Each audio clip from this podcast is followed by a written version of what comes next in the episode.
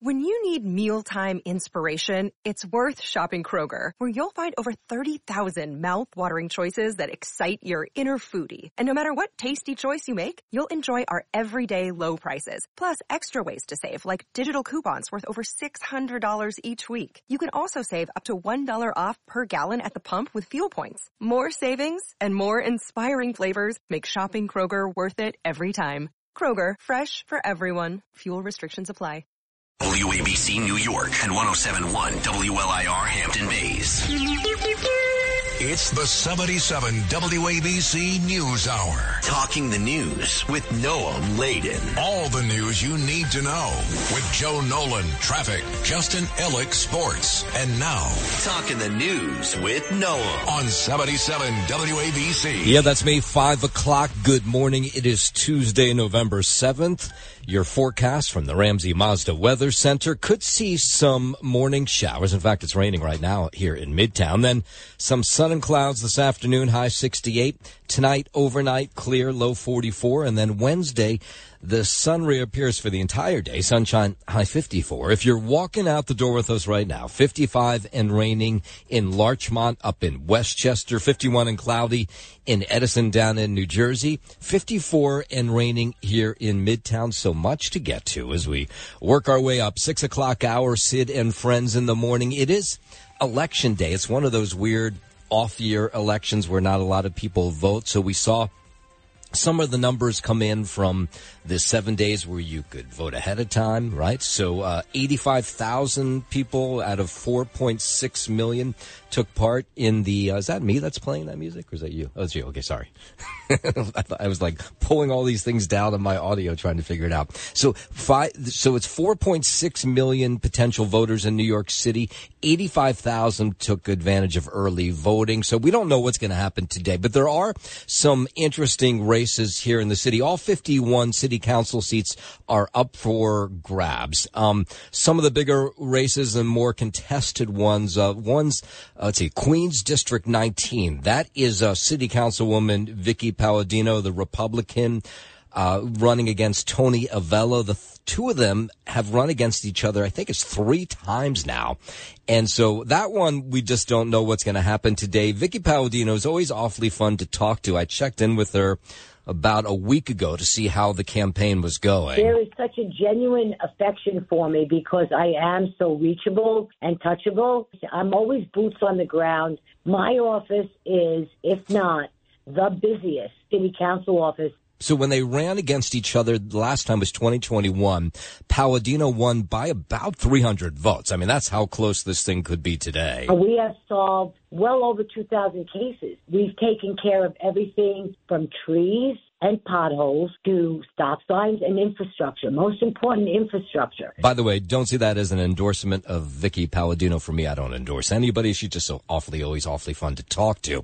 Then in um, Brooklyn District 47, that's um Bensonhurst, uh, Coney Island, Gravesend. I think Seagate is in there as well. You have the Democratic City Councilman Justin Brannan going against Republican City Councilman Ari Kagan. Now they're both current City Council members, but they have these uh, adjoining districts uh, that were redrawn into District 47. So now they're going to face off against each other. Kagan was a Democrat until he switched over to the Republican Party. Don't know what's going to happen there today. That should be awfully interesting.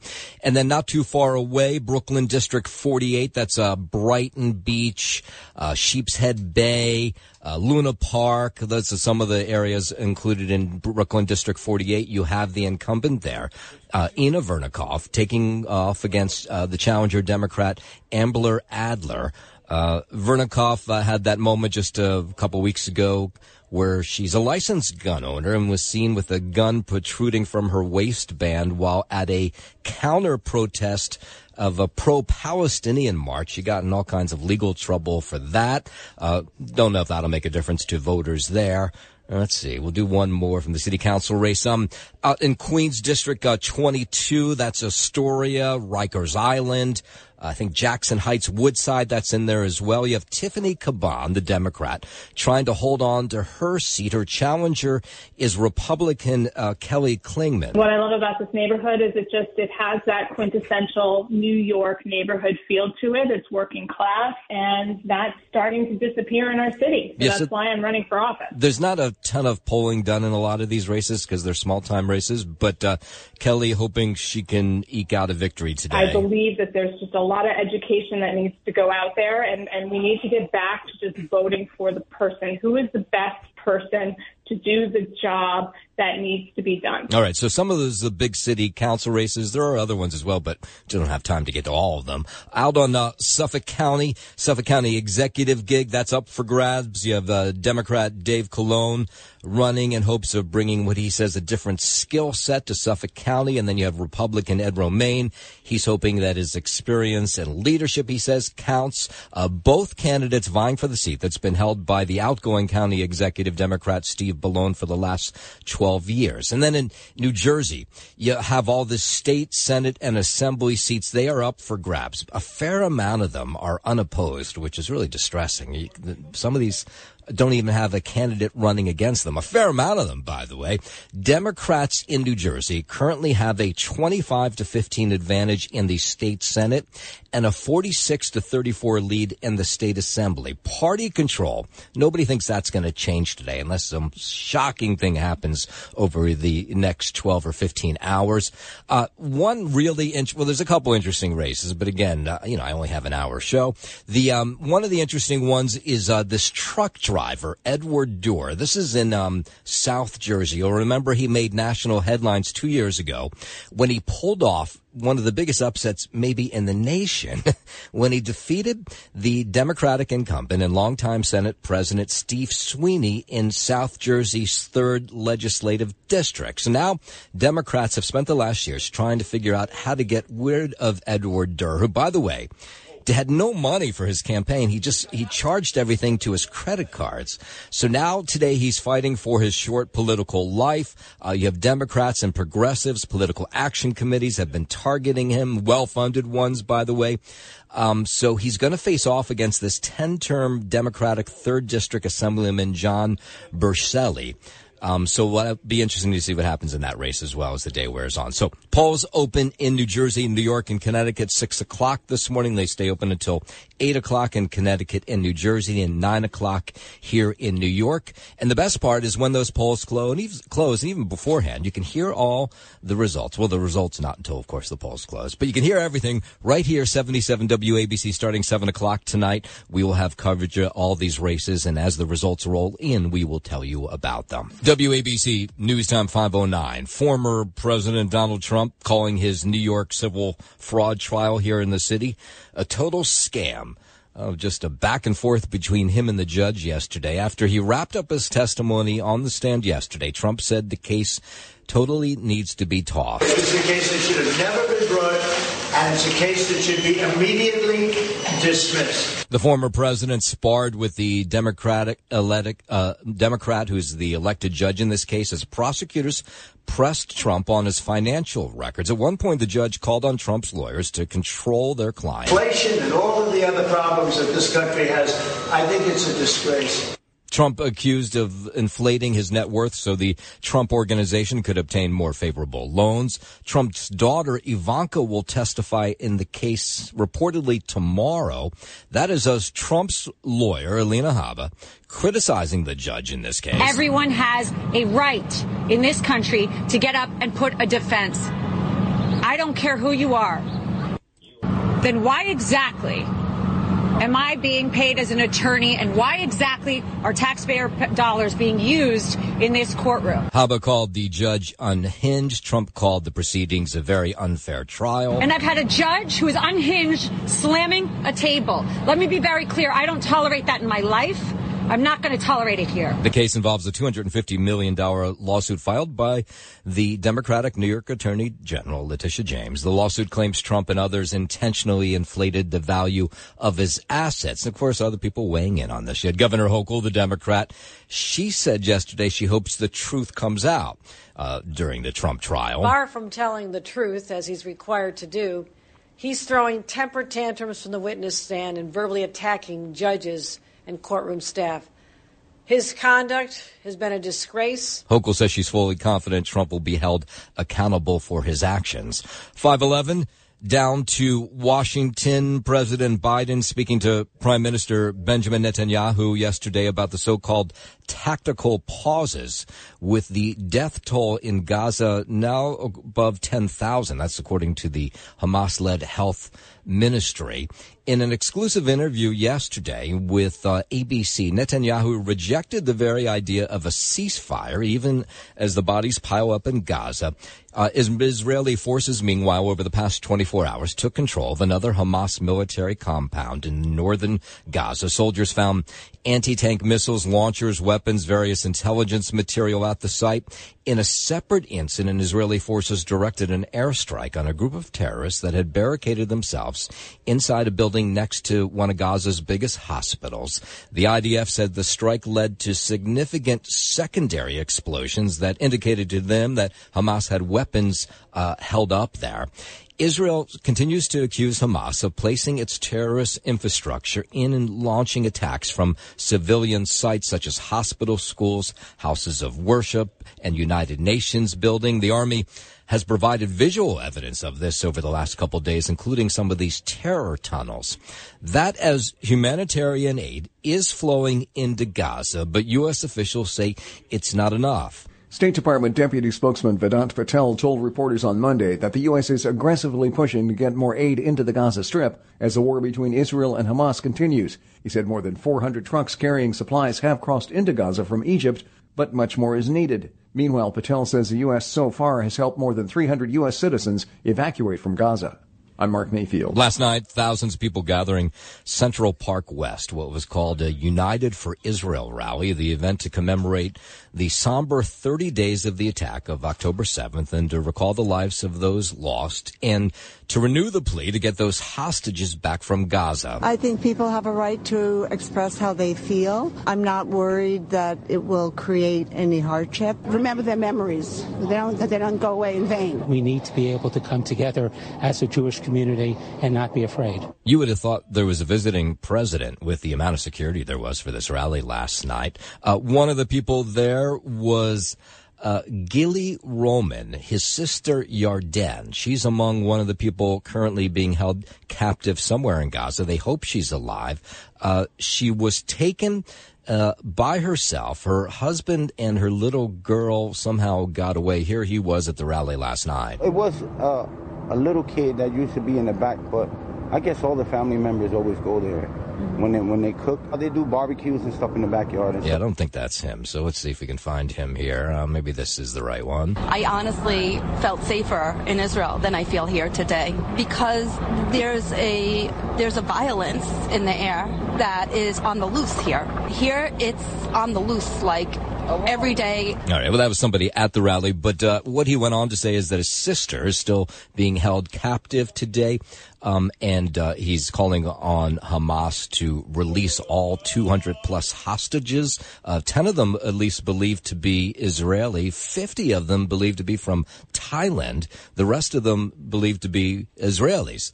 Um, so far, no sign that they're alive, or, but no sign that there's dead either. And of course, I imagine Israeli intelligence not telling us everything they know about these hostages, where they are, or if they're even close to getting them out. But um, part of the deal with this uh, pause in the fighting is Bibi Netanyahu says he'll pause the fighting for a day or two if Hamas releases those hostages. There's no sign that Hamas is willing to do that.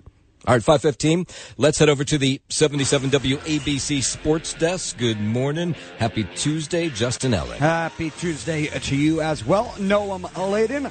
Last night, week nine wrapped up with the LA Chargers at MetLife to battle the Jets on Monday Night Football, ending with a 27 6 LA beatdown of New York. Despite the score, Justin Herbert and the Chargers offense didn't have to do much during the win.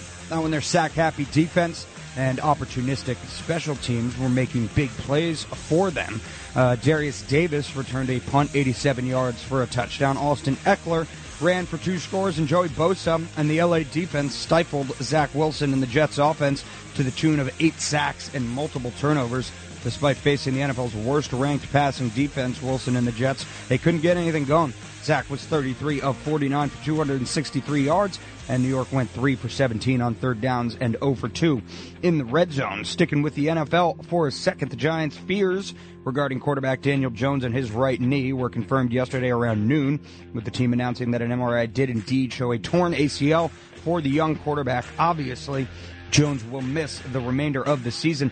Out on the hardwood, the Knicks took care of the LA Clippers at home by a score of 111 to 97. Julius Randle scored 27 points. RJ Barrett had 26 in his return to the lineup, and New York is able to spoil James Harden's debut in his new threads. Mitchell Robinson added 13 points and 14 rebounds as well as the Knicks snapped their two game losing streak and recorded their first home victory of the season. They'll try and make it two in a row on home court come tomorrow night when they welcome in the San Antonio Spurs. As for the Nets, they dropped a close one to the Milwaukee Bucks, falling just short in a 129 to 125 loss at home. Giannis Antetokounmpo was his usual self, registering 36 points and 12 rebounds en route to the win for Milwaukee. Despite the loss, Cam Thomas went scorched earth for Brooklyn with 45 points in his fourth 30-point game of the season. The Nets fall to three, uh, three and four overall on the young season and are still winless at Barclays with an 0 3 record at home on the ice. No local action last night, but we're treated to a triple header tonight with all three squads back on the ice at 7:30.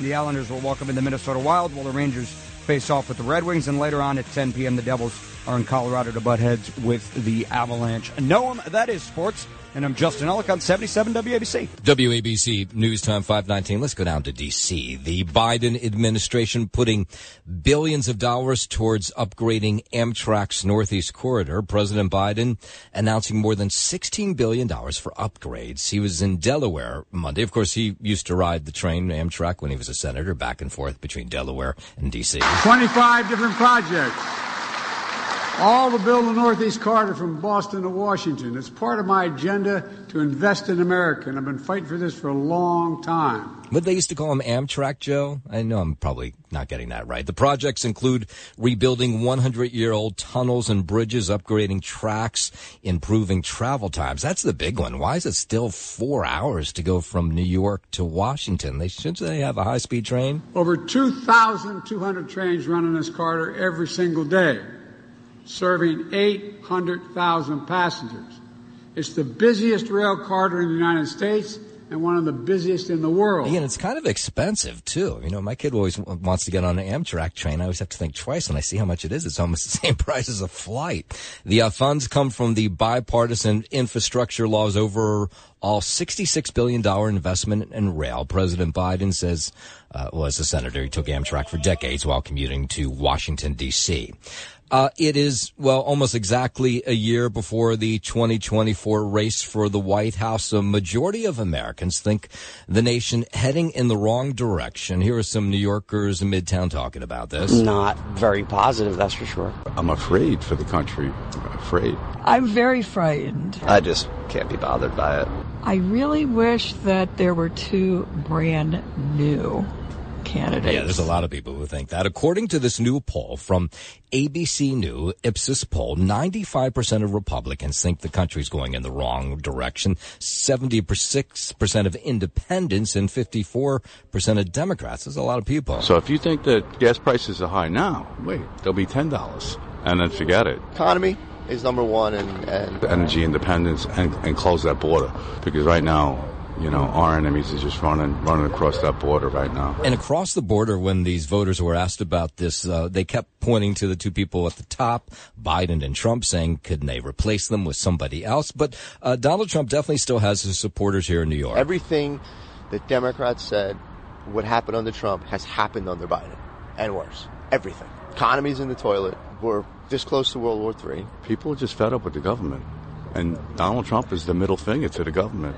Daylight saving time that began, of course, on Sunday. And there have been a lot of people for years who have pushed back against this to say, why do we still have this? But there is no will apparently in Washington to change this, to get rid of this changing of the clocks in the fall and springing forward in the spring. Um, they were talking about this in DC lawmakers yesterday. I'm not aware of any current movement to change it again. Maybe people will uh, be inspired to do something about it. But right now, I have not heard anything. That's Senator John Cornyn of Texas. He says he has heard from people, but he says they may not like it. But uh, daylight saving started back in 1918. I mean, it goes back a long way. So he says it'll be tough to change it all. We've got a lot of important things to deal with. I'm happy to discuss that and deal with it, but. Um, honestly, it's not a priority for me. Yeah, that's what a lot of these senators say. No big deal. I got bigger things on my plate right now. Change is hard, and uh, there's some people just like it the way it is for no other reason than that that's the way it's always been. 523. Some customers at banks across the nation still haven't been paid their bank deposits. So they deposited money in. Maybe it came from their workplace, uh, but there's been some sort of human error, uh, and some people say the money hasn't showed up in their accounts. Banks emphasize to their customers that their funds are secure, according to CNN. A statement from the Consumer Financial Protection Bureau says the agency is aware of the issue and monitoring how institutions are responding. Payments that didn't go through needed to be resent, which can take extra time. I'm Lisa Taylor. All right, let's go to the strikes, the uh, the uh, potential strikes across the country. You have the United Auto Workers president Shawn Fain says General Motors employees will get a 25% pay raise if the tentative deal with GM is ratified. Fain says that the companies are starting to see the UAW's cohesiveness, and he says that's why he's able to get these deals done. You know, the companies saw that we had a unified union. Not, you know, in the past, there was always, uh, you know, two sets of people the membership on the floor and the leadership in Detroit. And uh, it's not that way anymore. We're, we're, one unit. Yeah, he says part of this deal goes up 33% when accounting for inflation. The maximum pay will rise to $42 an hour. Pay will go up by 11% in the first year of this contract. And Fain says they have drastically decreased how long it takes UAW members to earn top pay. So he thinks this deal will get done. And then you have uh, SAG AFTRA. Boy, they've been out for, it is 113 days. Uh, they're reaching out to their members. Uh, they were day all day yesterday upon reviewing the Hollywood studios last and they say best and final offer that they'll get. In a post on X, the Actors Union said, quote, There are several essential items in which we still do not have an agreement, including artificial intelligence. In related posts, the union thanked members for their unwavering dedication and unity, as an end to the 116 day actors strike may not be imminent. I'm Brooks Walker. NBC News Radio. Yeah, it's amazing still going on. Office sharing company WeWork filing for Chapter 11 bankruptcy protection. It wasn't a shock. We saw it coming. But when you think about the fact that back in 2019, this company was valued at $47 billion, uh, $47 billion. Uh, many companies ended their leases, of course, during the pandemic, and that did the company in. They weren't doing great uh, as the pandemic came in. But um, there's just millions of square feet leased across almost 800 locations worldwide that are hurting this company, and that's why they filed for Chapter 11 bankruptcy. It is the start of November, but for some families, that means it's time to put up the Christmas tree early.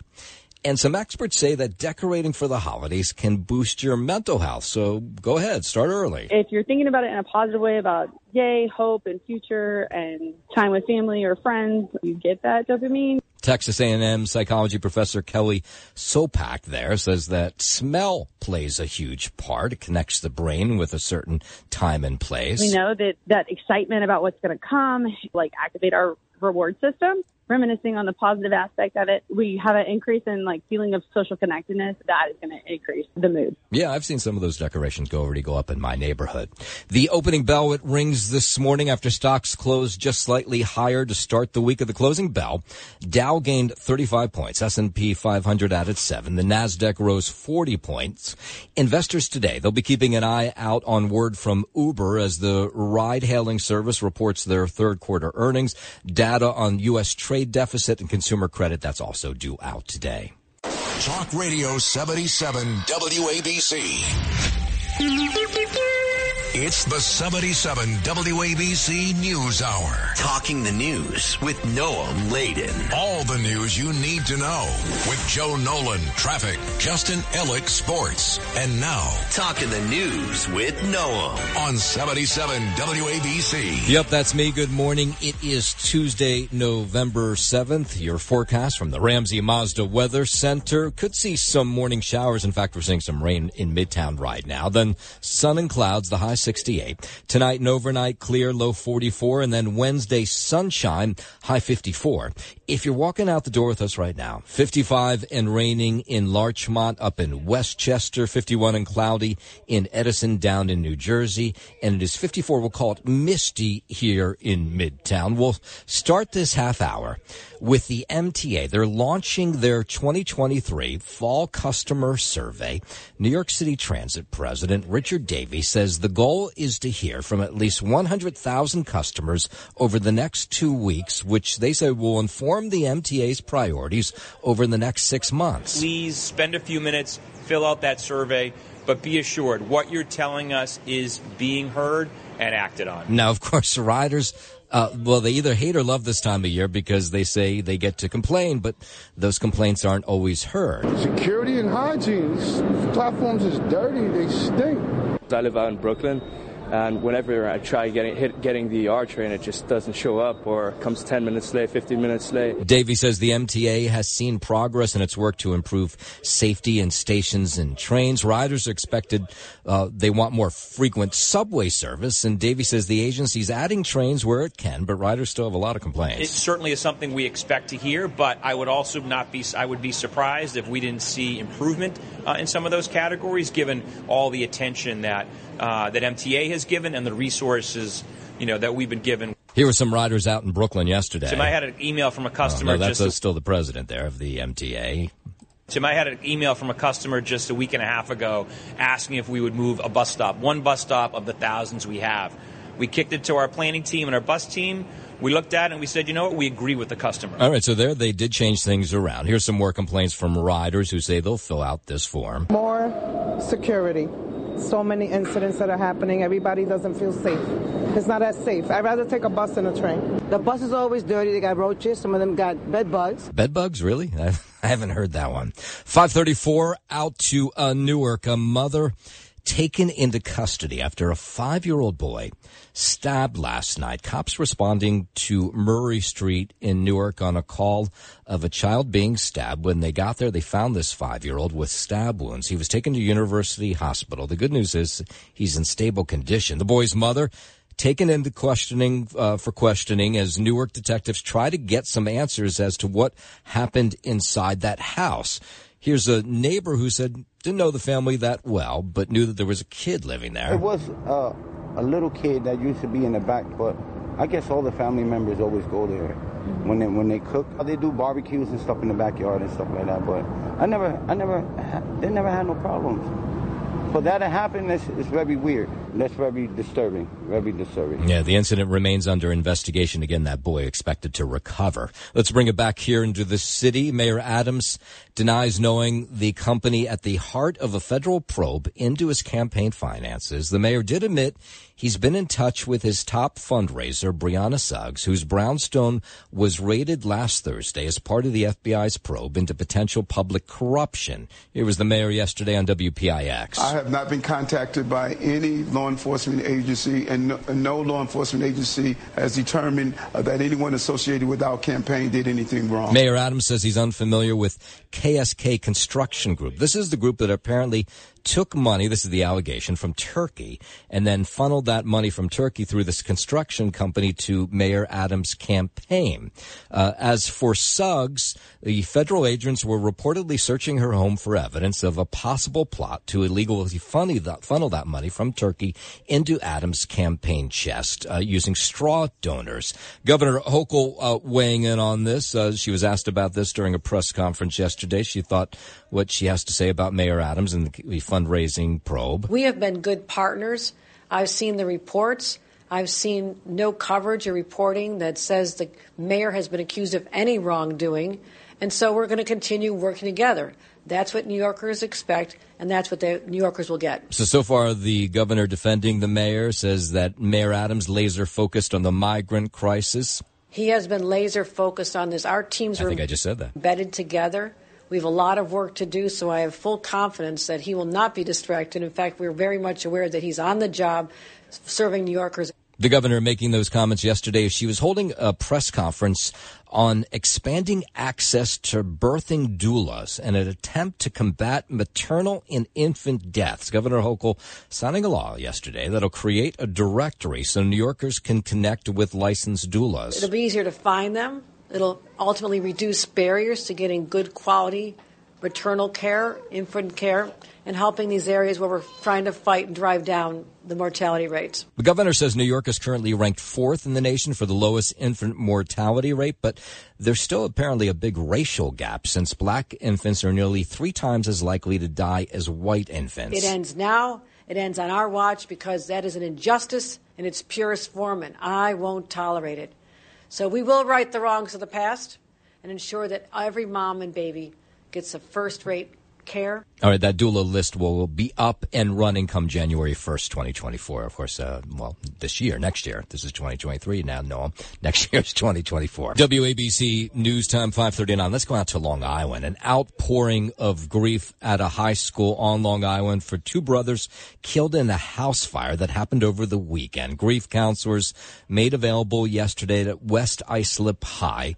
Incredibly tough day for friends of Kyle Dial Game, 16, who was on the West Islip High School football team, was killed in this house fire. We all wore blue and gold, and there was a memorial in his football locker with flowers and post-it notes written to him, uh, just showing all the love and support we had for him. His older brother, 24 year old Matthew, had also gone to West Islip High. He was killed in this fire as well. hitting you all very hard. Yeah, it's, it turns the entire town upside down. Even if you don't know him, um, if you even if you don't know the kid, this something like this just turns the entire town. Just something that you never would expect to happen. Yeah, and if there's any nice thing out of this, uh, the parents uh, were able to get out of the home, but they're in bad shape, and the town has raised a hundred thousand. Actually, it's more than that. They've raised a hundred thousand dollars for the family. So, five forty-one. While we're out on Long Island, uh, what is going on with anti-Semitism in Long Island high schools? We keep getting tons of reports. Two more Long Island school districts have reported anti-Semitic incidents. The latest hateful displays found in Commack and Syosset. Commack school superintendent sending a message to families yesterday notifying them of the latest incident. That is, families complain, like, what's going on? I'm very concerned about anti-Semitism in the community. I know the school does a lot of programming, but apparently they need to do some more. We need to nip it in the bud. In Syosset, the school superintendent talking about this last night. Anti-Semitism and any other form of hate is always wrong. I know our teachers want to do this work, and we'll make great efforts to get this sensitive topic just right. He doesn't sound angry enough, does he? Other incidents happened in uh, Cold Spring Harbor, Port Washington, East Meadow, Riverhead. The list goes on and on. Out to uh, Queens. Authorities have charged three people now in connection with the takedown of a gun trafficking ring in Queens. The district attorney, Melinda Katz, says a seven month investigation involving undercover buys in Astoria and wiretaps led to the confiscation 109 illegal firearms and ammunition smuggled from the Midwest through what's known as the Iron Pipeline. This much lethal firepower in the hands of people on the street, I can't even imagine how many lives were saved with this takedown. The three defendants have been indicted 575 counts, face 25 years in prison. The undercover put himself in danger. The undercover went in buy upon buy upon buy to make sure that these weapons did not end up on the streets of New York City. 542, former New York Governor Andrew Cuomo criticizing New York City's latest migrant housing facility. The disgraced ex-governor had some pretty harsh words for Mayor Adams' plan, okayed by the Biden administration to house at least 2,000 migrants at Floyd Bennett Field in Brooklyn. Floyd Bennett Field is an old airstrip. It's a floodplain. It's a transportation desert. It will effectively isolate thousands of migrants who need our help and deserve our help. Cuomo says there are safety concerns too with all the bathrooms and showers located outside. Mayor Adams is right. The city can't bear the burden alone. 500 migrants, by the way, have already moved into that tent city at Floyd Bennett Field. Community Help in Park Slope in Brooklyn, also known as CHIPS, has been serving that community for over five decades, but it's now struggling to keep up with increased demand. It's a food pantry. Chip says they're currently serving two times as many people per day than they were serving during this time last year. Uh, they have a chef who makes the meal, or I should say chefs, and package these meals for people in the community who don't have food to uh, eat. His name is Matthew Caban. He volunteers there. He says um, they really need double the cooking that what he's doing and double the packaging and delivering of meals. On average, we're doing about 50 to 60 pounds of rice, and today we're pushing about 80 pounds of chicken. We're currently up to about 450 people a day um, for all the meals. That's breakfast and lunch. The demographic of those lining up at those locations have changed as they're seeing more and more migrants who are reliant on the pantry's service. The staff says they're currently doing all they can to meet the increased demand, but they say they are falling a little short. The numbers really spiked during COVID, and we had another jump back in January and the spring uh, with the influx of um, asylum seekers. Lots of women and um, and family units, more so than we used to ever have. Yeah, so five decades, they say this is maybe the worst it's been. So the good news is, if you want to, you can help out so they can help out people in the community. We accept everything at CHIPS, from volunteer time to sandwiches to financial donations. Yeah, good organization called Community Help in Park Slope if you're looking to help them out. All right, 545. Let's head over to the 77 WABC Sports Desk where we find Justin Ellick. Thank you, Noam Laden. Uh, last night, week nine in the NFL wrapped up with the LA Chargers at MetLife to battle the Jets on Monday Night Football, ending with a 27 6 LA beatdown of New York. Despite the score, Justin Herbert and the uh, Chargers offense didn't have to do much to earn the win. Not when their sack happy defense and opportunistic special teams were making big plays for them. Derius Davis returned a punt 87 yards for a touchdown. Austin Ekeler ran for two scores, and Joey Bosa and uh, the LA defense stifled Zach Wilson and the Jets offense to the tune of eight sacks and multiple turnovers. Despite facing the NFL's worst ranked passing defense, Wilson and the Jets couldn't get anything going.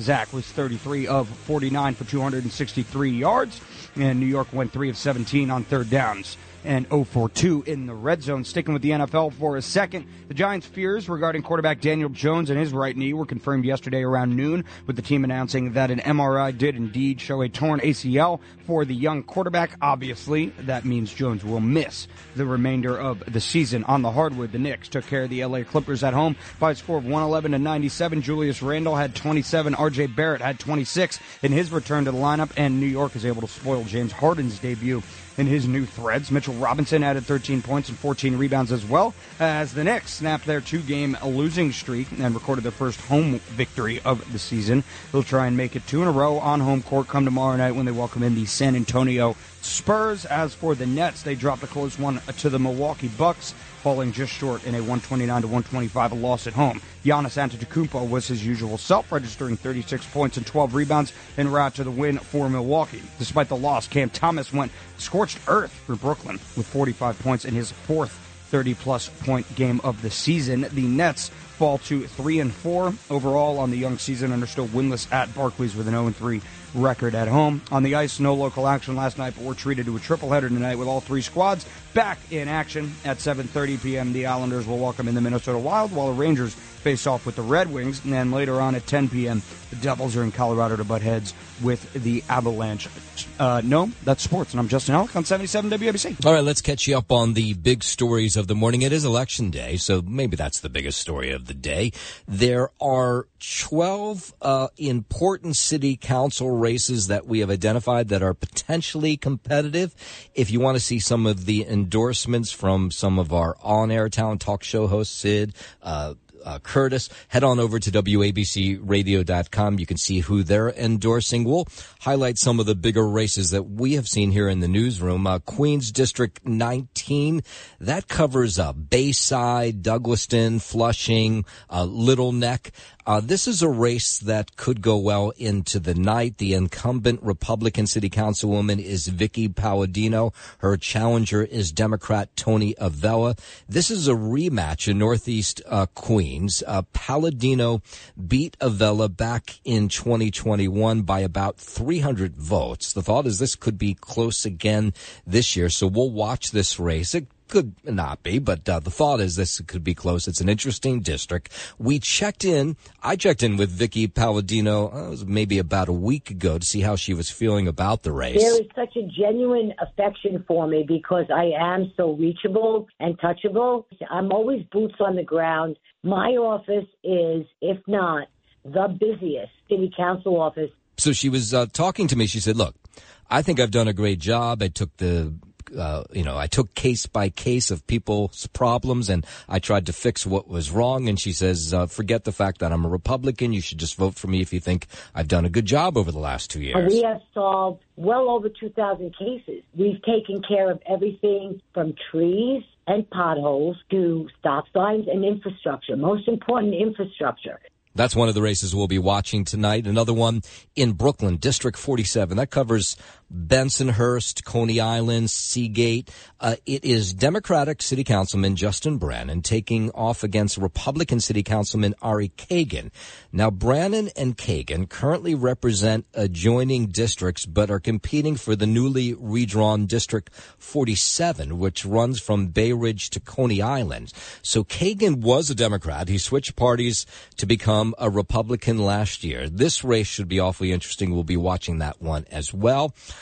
Where else? Uh, Brooklyn District 48, you have Republican Inna Vernikov going against uh, Democratic challenger Amber Adler. Uh, Vernikov is the incumbent Republican city councilwoman there. Up in uh, Queens District 42, here's one that Republicans would love to win. Uh, the incumbent Democrat is Tiffany Caban. Her challenger is Republican Kelly Klingman, who I also checked in with uh, about a week ago. That district covers Astoria, uh, Rikers Island, Jackson Heights, Woodside. What I love about this neighborhood is it just it has that quintessential New York neighborhood feel to it. It's working class, and that's starting to disappear in our city. So that's why I'm running for office. Yes, so she says that's why she stepped into the race. We have really filthy streets, neighborhood full of homeless again on the streets that people haven't seen in more than 20 years. We have a mental health crisis, and we have rising crime. Yeah, so we don't get the chance to see any of the polling numbers in some of these smaller races. We have no sense of how close they are. I believe that there's just a lot of education that needs to go out there, and, and we need to get back to just voting for the person who is the best person to do the job that needs to be done. Of course, tonight our election coverage will include all 51 seats, a fair amount of people running unopposed. Others are just going to be clear winners, the Democrats. We'll follow it though as the night wears on starting 7 o'clock tonight. Suffolk County out of Long Island, you have Democrat Dave Calone running in hopes of bringing what he says a different skill set to Suffolk County. He's up against Republican Ed Romaine, who's hoping that his experience and leadership, he says, counts. Both candidates vying for the seat that's been held by outgoing county executive and Democrat Steve Bellone for the past 12 years. In New Jersey, all state Senate and Assembly seats are up for grabs tonight, but many people are running unopposed. Democrats currently have a 25 to 15 advantage in the state senate and a 46 to 34 lead in the state assembly. There's no sign that there'll be a change of party. Party control of the body will likely not change hands unless something really shocking and surprising happens tonight. One of the interesting races, do you remember this guy, this truck driver? Edward Durr. He is in southern New Jersey. He made headlines two years ago when he pulled off one of the biggest upsets in New Jersey politics ever. He defeated the Democratic incumbent and longtime Senate President Steve Sweeney in South Jersey's third legislative district. Well, he did so. By the way, he ran a campaign. He charged everything to his own credit cards. I mean, this guy had no money, was given no money by the party and won. Fast forward now two years. He's fighting for his short political life. Democrats and progressive political action committees have poured all kinds of money into this race. They're hoping to knock him off tonight. Of course, we'll be watching that race as well as among others in New Jersey. So polls open in about six minutes from now in New Jersey, Connecticut, and uh, New York. in Connecticut and New Jersey, they're open until 8 o'clock. In New York, those polls will stay open until 9 o'clock. And as the polls close, make sure you tune in to 77 WABC as we have uh, election coverage, the results of these races as they come in. Make sure WABCRadio.com if you're not near a radio. Or download, of course, the 77 WABC app, another way you can listen to our election results tonight. Uh, other things happening. Uh, we've been following this story for about a week now. Police now involved investigating this report of boys passing around artificially intelligence or artificial intelligence created nude photos of girl classmates. This is in Westfield, New Jersey. Uh, police involved uh, that they did is they took uh, it might have been just one, but we're not clear. One boy or a couple of boys at the high school took pictures of girls and then put them on nude bodies. Uh, essentially AI generated porn. Uh, New Jersey State Senator Jon Bramnick is from Westfield and he's looking in to see whether state laws, if any exist or could be created, could criminalize activity like this. It's a disgusting crime. With there should be punishment. I don't get why kids would do that. So I mean, it's just a little weird. It's not like something that you should ever do, and honestly, hopefully, like Yeah. something happens. Yeah, so boys were passing this around at school, and then some girls found out about this, and then some girls realized that some of those photos were of them. Police say they are investigating. That's as much as we know today. And we'll leave with this story. So, Jay Vaughn, he lives in Hamilton, New Jersey. He owns a 2007 Chevrolet Silverado, mint condition. He puts it on his front lawn, is selling it for 9400 bucks. A buyer pulls up into his driveway, says, I want the car. Don't give it to anybody. I'll be back with the money. As he leaves, a deer uh, jumps into the back of the cab. It actually crashes into the back of the cab. It comes out of nowhere. There's doorbell camera footage of this. The steer like jumps into the air, smashes into the cab. Um, of course, it devalues the car a little bit. And the Vaughn family saw or heard this, then looked at the doorbell camera and said, "Oh my God, what happened to my Chevrolet Silverado?" I'm wondering where did this thing come from? just couldn't believe it. You know, you, you you promise the guy the truck's in immaculate condition, and a deer comes out of nowhere and just caves the side of it in. It's funny seeing it in a video, but it was shocking to see it on uh, in person.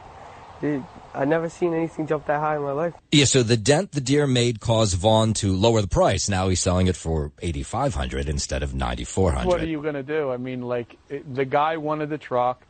He said, "I'll just buy a new bed for it." I'm not gonna ever forget this. That Yeah, the deer looked like it was okay. So there you go.